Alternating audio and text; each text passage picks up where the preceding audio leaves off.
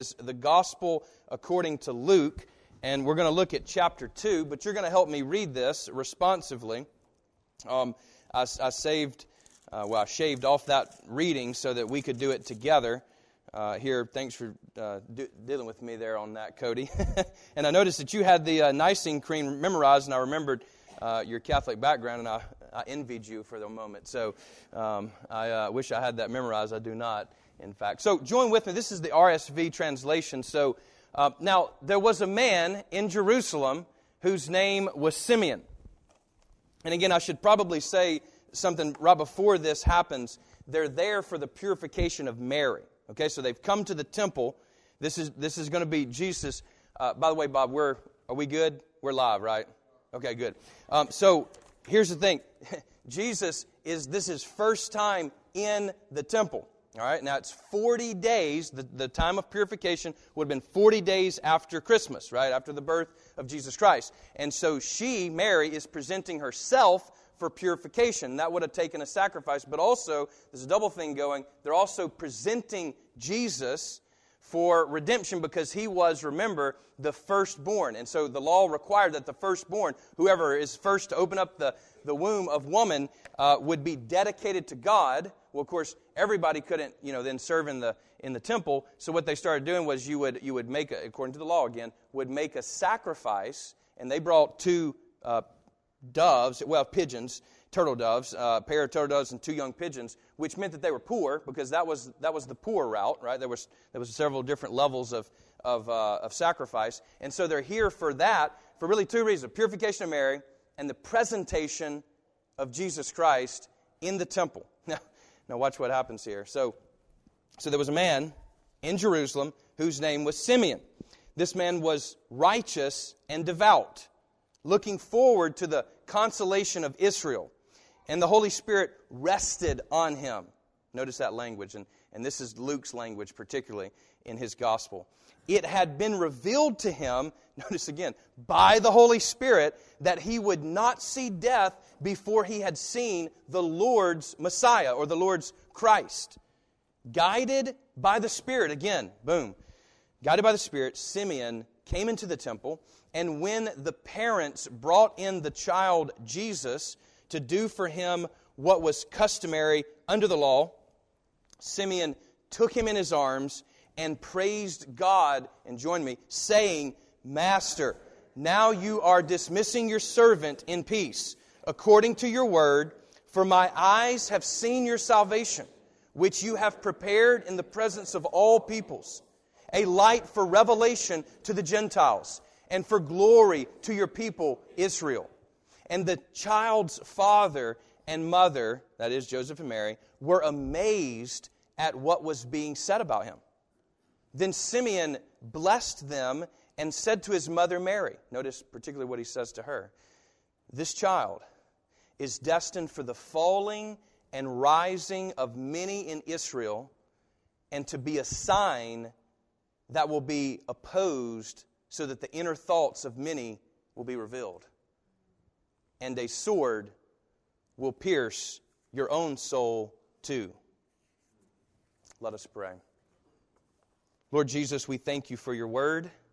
Now, O oh Lord, may your word truly be a two edged sword piercing through all the junk in our life, through the barriers, through the walls, to our heart. We pray this in your name and by the power of the Spirit. Amen. Look, I, um, I watch TV and I watch some movies and stuff, and, and one of those movies remind actually when I read this this week, I was reminded of a few different kind of shows and movies that I've seen. One, did you catch it? Maybe maybe you had the same thought, right? Simeon and you know, and then the raising up of a baby. Anybody with me yet? I know it's not Simeon, but right, Simba, raise, ah, serpent. You know that whole scene, right? Like, why does that? Why does that strike us? That image of you know holding a, because in reality it happened. That's why. Any story, we, we've talked about this before. Any story that strikes at reality, that bumps into reality, hits us hard. And when we, when we see that scene of little Simba, who, who's supposed to, you know, bring the whole world together, right? All these factions out there, this baby. Again, salvation in a baby. And then, I, and then of course, I, I, thought about this show I used to watch, uh, The Walking Dead, right? It's an apocalyptic show. Like everybody's dying and the dead are walking around, and it's just, it's the end of the world. And they have a baby. And, they're, and they're all, the show turns to where they're all worried about this, this baby. And it's like, you know, wh- why is that? Well, again, Again, there's something mysterious, isn't it, that's happening here in our story? A baby has come to the temple, and we should take note. Today's gospel lesson tells us take note, friend, something mysterious, something powerful is happening, something unexpected. Of course, you know, one of the things we can take uh, is, is the fact that babies always surprise us, right? At least they do me, you know? I remember waking up in the night and, you know, I was a new dad. Jackson had been born and it was just Jessica and I. I mean, you know, we have five kids if you don't know, so we have a pretty lively house most of the time. And, uh, but, but this was just us back in Mississippi, still in seminary. And I, you know, I was going to do the, the nice husband, new fatherly thing to do, which is get up with the baby, change his diaper, you know, and all this kind of stuff. And so Jessica had kind of woken up, and I think she was nervous about me doing this. Um, and if you know our relationship, you probably know why. But and so I, I, laid laid old boy on the table, and I was trying to, you know, I was trying to find it. It was dark, you know, and and I'm, I'm changing. I got his diaper off, so then I'm like looking for the other one, and I've never done this before. You know, I don't really just go around holding babies. She always has in her life, like even as a child, and you know, I have my own daughters holding babies now, and you know, the boys don't do it. I don't do it, so it was all new to me, right? And so all of a sudden, though, something starts hitting me, just hitting me, just is hitting me. And I'm like, ah, ah, you know, and in the middle of the night, and I'm fighting it off. And of course, you know, he, he, was, he was doing his thing, right? When you open up a diaper on a boy, that's, that's one of the things that happens that no one told me about. And so I'm yelling, and I got my hand on him, but I'm just really fighting off whatever this is. And she comes running in to save the day. Uh, and, you know, it's, it's one of those things where, where we laugh about it then. I was actually really scared, you know. Um, and it was very surprising. And babies have a way of doing this to us, don't they? They surprise us. They're mysterious. They're, they're beautiful and yet a terror, right? Any parents out there? Thank you. Glad I'm not the only one. And here, in the temple of God, comes a baby. Now, we really need to rewind for just a moment because you really don't get the full impact of what's going on just in what's here in, in Luke's account. And, and, it is fascinating that, that Luke, the gospel writer Luke, he's the one who tells us this story. Now remember, he's a Gentile, right? So, so this would have been new to him. They didn't have any kind of, you know, the pagans didn't, the Romans, they didn't have any kind of purification after 40 days and presenting the, the firstborn, you know. None, this was all from Yahweh. This was all from revelation. So, so when Luke converts, this is new to him. So when he writes his gospel, he's like, hey, we got to include this story here of the presentation of Jesus in the temple and the purification of Mary. Well, he does, but we need some backstory, don't we? Like, what's, what, if Jesus is presented to, that's not a big of a deal. God's already in the temple, right? Wrong.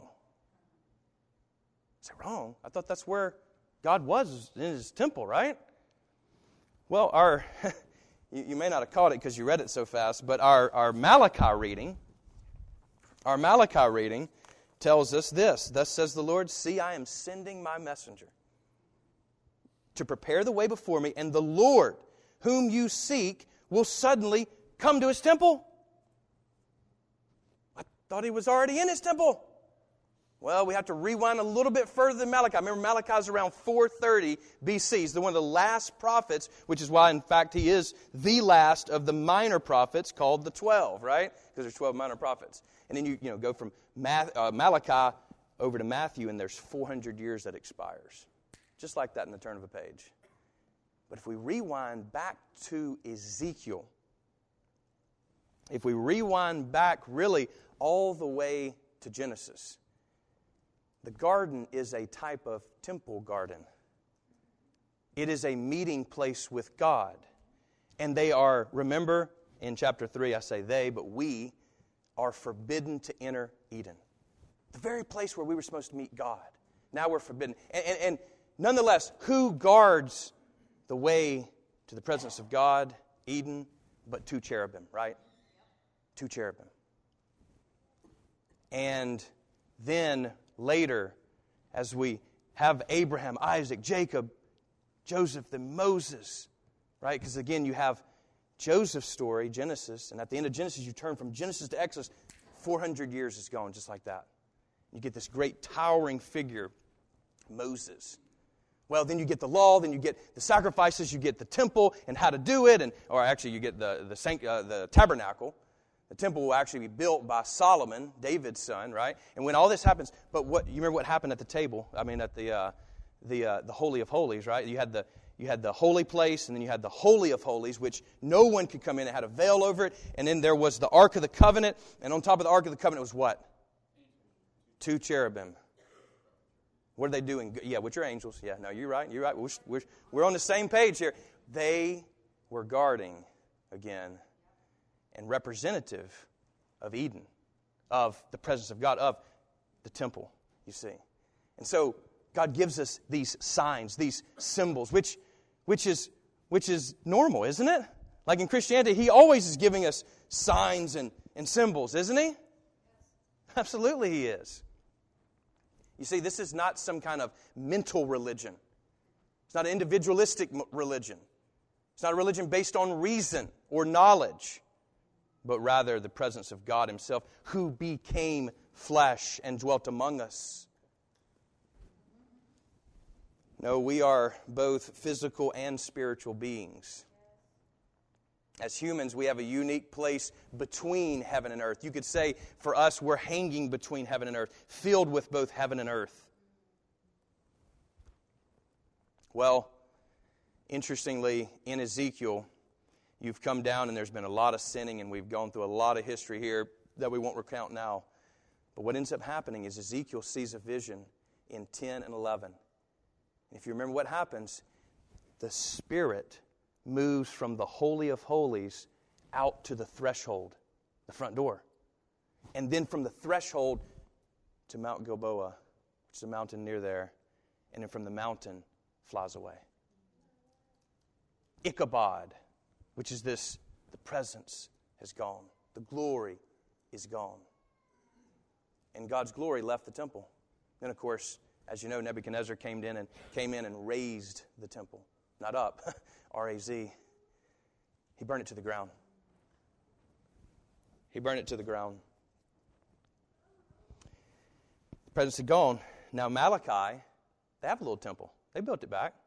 But you remember what happened? Some of the people who had seen the glory of the Solomonic temple wept at the dedication. And that would be, you know, dedicating a new building for the church, and everybody's out, half of them are weeping, and half of them are celebrating. That'd be something, wouldn't it?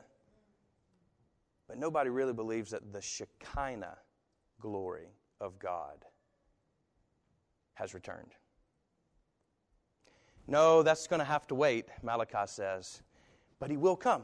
And, and, and, you know, in the scripture, there's always this He has come and He will come.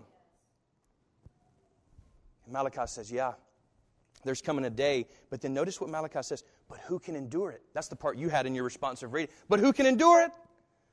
Like if God comes, if His Shekinah glory comes, who in the world could endure that? When He appears, who could stand? Well, no one. For He's like a refiner's fire, purifying the basest metals. He's like Fuller's soap, which we don't, you know, you ever met a Fuller? My wife probably could be deemed as one. She washes clothes all the time. Um, but they would have been outside the city washing stuff, and it stunk. The stuff they had to use to wash things stunk. Nobody wanted to be around that. You see, purification is kind of a smelly, terrible, sort of burning thing in our life. But oh God, how we need it. Oh God, how we need His cleansing fire in our lives. Friends, not just in our actions, in our nature. The Old Testament would insert there because nature is kind of a philosophical term heart. You know, in the Old Testament, it's funny in the Hebrew, it says when, it, when it's talking about like when you love somebody, it says you love them with your kidneys. You know, because your kidneys are like right down here. And that's where it's like when you see them, you're like, ooh, get those butterflies. Or when you're nervous, it kind of kind of gets going down here and you're not up here. Not up here for sure. You don't have, anybody ever had a tingling feeling in their head? Might need to go get that checked out, you know. No, it happens down here. And so, so the Hebrews were just real literal and said, no, it happens in your kidneys. Like I love God with all my kidneys. But the idea is heart for the Old Testament is the control center. You see, kidneys are feelings. That's when you get the weebie jeebies or you get, you know, butterflies or, ooh, I'm so glad to see you, you know, that kind of thing. But the heart goes beyond the feelings. The heart is the control center. That's why in the Shema again, Deuteronomy 6, love the Lord your God with all your heart. Yeah, your heart. Not the palpitating organ, but the control center of who you are as a person. Not just your actions. Your actions, when traced back, go back to a root, which is your nature. It's who you are, your heart. And what, is, what does Jeremiah tell us, another prophet in the Old Testament? Your heart is deceitful above all things. Who can know it? Well, then we have good news. Thanks be to God. He can know it. God can know our heart, and He does know our heart. And He can help us know our heart. And I'll just be honest with you, there's some nasty, nasty things that have come out of my heart. They may not have ever made it to action, friend. You say, oh, well, that's good. Then you're a good person if it never made it. Listen, not according to the Bible, friend. Can I say that one more time? Not according to the Bible. For Jesus says, even your thoughts, even your intentions matter to Him. You see, we think we're getting off the hook in the New Testament. You know, it's like, oh, yeah, now the law is done, and now it's all about grace. Well, friend, you've misread the Bible. You see, the only thing that changes law wise from Old Testament to New Testament is location. Goes from tablets of stone to the heart, the prophets say. For he wants to write it, the law that is, his instructions, on our hearts. And Jesus says, out of the heart, all kind of things flow, isn't it? God, help us to be purified by this messenger's fire. Then he's like, then Judah and Jerusalem, then it'll be pleasing to God. You see, then it will be pleasing to God. Notice, they're still offering the sacrifice, right? They're offering the sacrifice and it's disgusting to God. He says it makes him want to vomit. But then when the heart is purified and you offer the same thing, he says, This is pleasing to me. He cares about your heart. See, we always want to just deal with the actions, don't we? Because that's something we can deal with, isn't it? You see what I mean? It's a, it, like I can, yeah, I mean, Justin, help me, help me, you know, really I need to go to the gym, man, every day at this time. Like, help me be accountable to that. I can change that. But, friend, you cannot change your heart. You can't. I can't. It's even deceiving to me. But God can. and thanks be to God that He can. And that's good news. And this baby, this baby that comes in. I mean, after you read Malachi, you're thinking, I mean, I'm thinking like somebody like the Hulk's going to come in the, the temple. You know what I mean? With a big brand of fire in one hand and he's got a scrub brush in the other and he's like, all right, lay down and let's get this done, buddy. No, instead, what happens is a baby shows up in the temple. And Simeon, an old man, this is crazy, an old man, get this, old man from the Old Testament is now meeting a new baby who is the New Testament. Whoo! There's an explosion of grace. There's an explosion of the gospel, which is why you're sitting here today. And Simeon takes him in those old hands, this fresh new, baby. you know how baby skin is. It's just nothing like that. He raises him up and he recognizes that this is the one who was prophesied as the glory of God, the weight of God's presence. You know, glory means weight. Again, in the Hebrew, it's just literal, right? So it's like his presence is weighty. And here's a baby. And that's the glory of God. I, no one else caught it. You, I mean, that's, that's kind of the whole point of this story. None of, the, none of the religious people caught it. Here's a baby that slips into the world. And he is the weight of glory. He is the Shekinah glory of Yahweh Himself. and He's being presented for redemption. Think about this. You were to redeem the firstborn. You've read the law before, maybe. Maybe you forgot that part, but that's what it says in Leviticus. You're redeeming the firstborn. Here's the Redeemer Himself being redeemed by God. Here's the Lamb Himself being offered up to God. I mean, th- this, the theological import of this is unbelievable and everlasting and too long for a sermon. So don't worry. Take a deep breath. I'm not going to go the places I want to go. the presence has returned.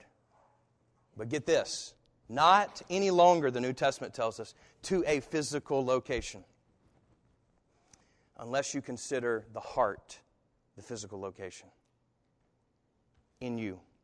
For we are the temple of the Holy Spirit.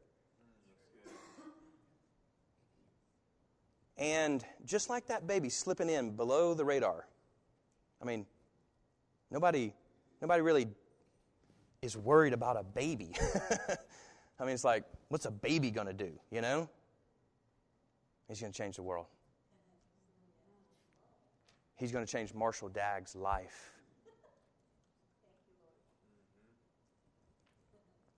And maybe, maybe in your own life, you've discounted the presence of God. And He's been trying to slip under the radar. We think He's going to come like this, and He just, here's the thing I've learned about God He always likes surprises. I mean, he really does. Anybody, anybody eh, recognize this in their life? Like you, you're like, oh yeah, God, here's what I need you to do, and here, you know, here, here's if you'll come in this way and swoop in like and bust that guy in the head, you know, then we'll be good. And he never does that. He likes us to look back and say, look at there. It was God all along. I thought I was seeking God, and when in fact God was seeking me. And that's what we find, friend, when we meet this child.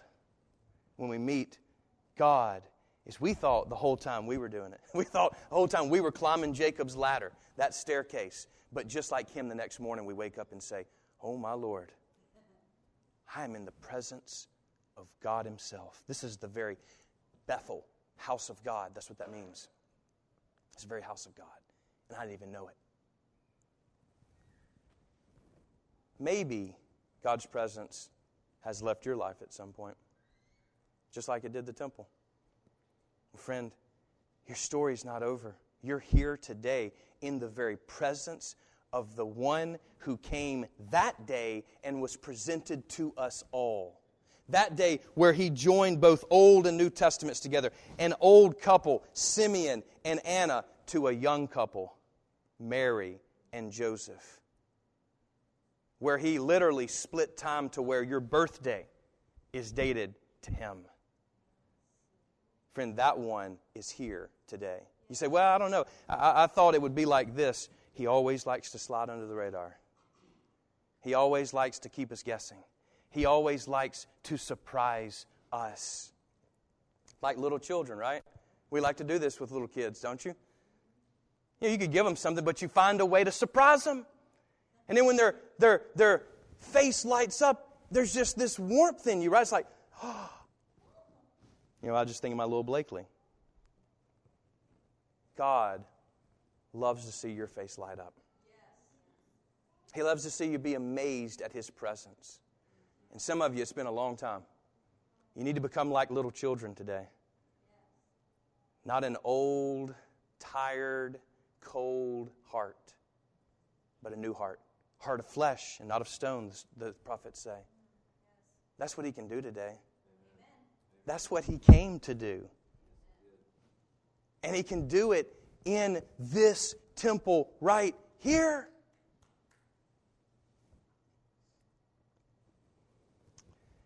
For some of us, we need that burning fire to purify us. Those base passions, those base thoughts and attitudes. We need to be scrubbed. And it's not fun, but the result is beauty. He knows who you are. And He knows what He made you to become. And friend, this world, this world wants to chip things off of us, beat us up, crumble our hearts. But we have a master artist who, like Michelangelo, they asked him one time, you know, they said, How do you do these sculptures and all? You know, just take a rock and then. He said, I just keep chipping away until it becomes what I had in my mind. I just see that's, that's us. And the Lord, the Lord, in all of his wisdom, chips away until there's the you that he created you to be. He knows, not me. That's, that's the crazy thing here is we all, you know, we immediately go to the me that I created in my head, where I'm the superstar and everybody likes me and, and I'm cool. Whatever it is for you, that's just mine. No, no, no. I will lay that all down for my master, for the Lord, for his presence. Because it's not the things that give him why I'm in this, I'm in this for him. I want Christ alone. Friend, I want to invite you. I think his fire is burning today. I think his spirit is here. And if you would but reach out, even the, the bleakest cry from the inner part of our heart, just a little seed of faith, I think he would meet you in some surprising ways today, this week for the rest of your life.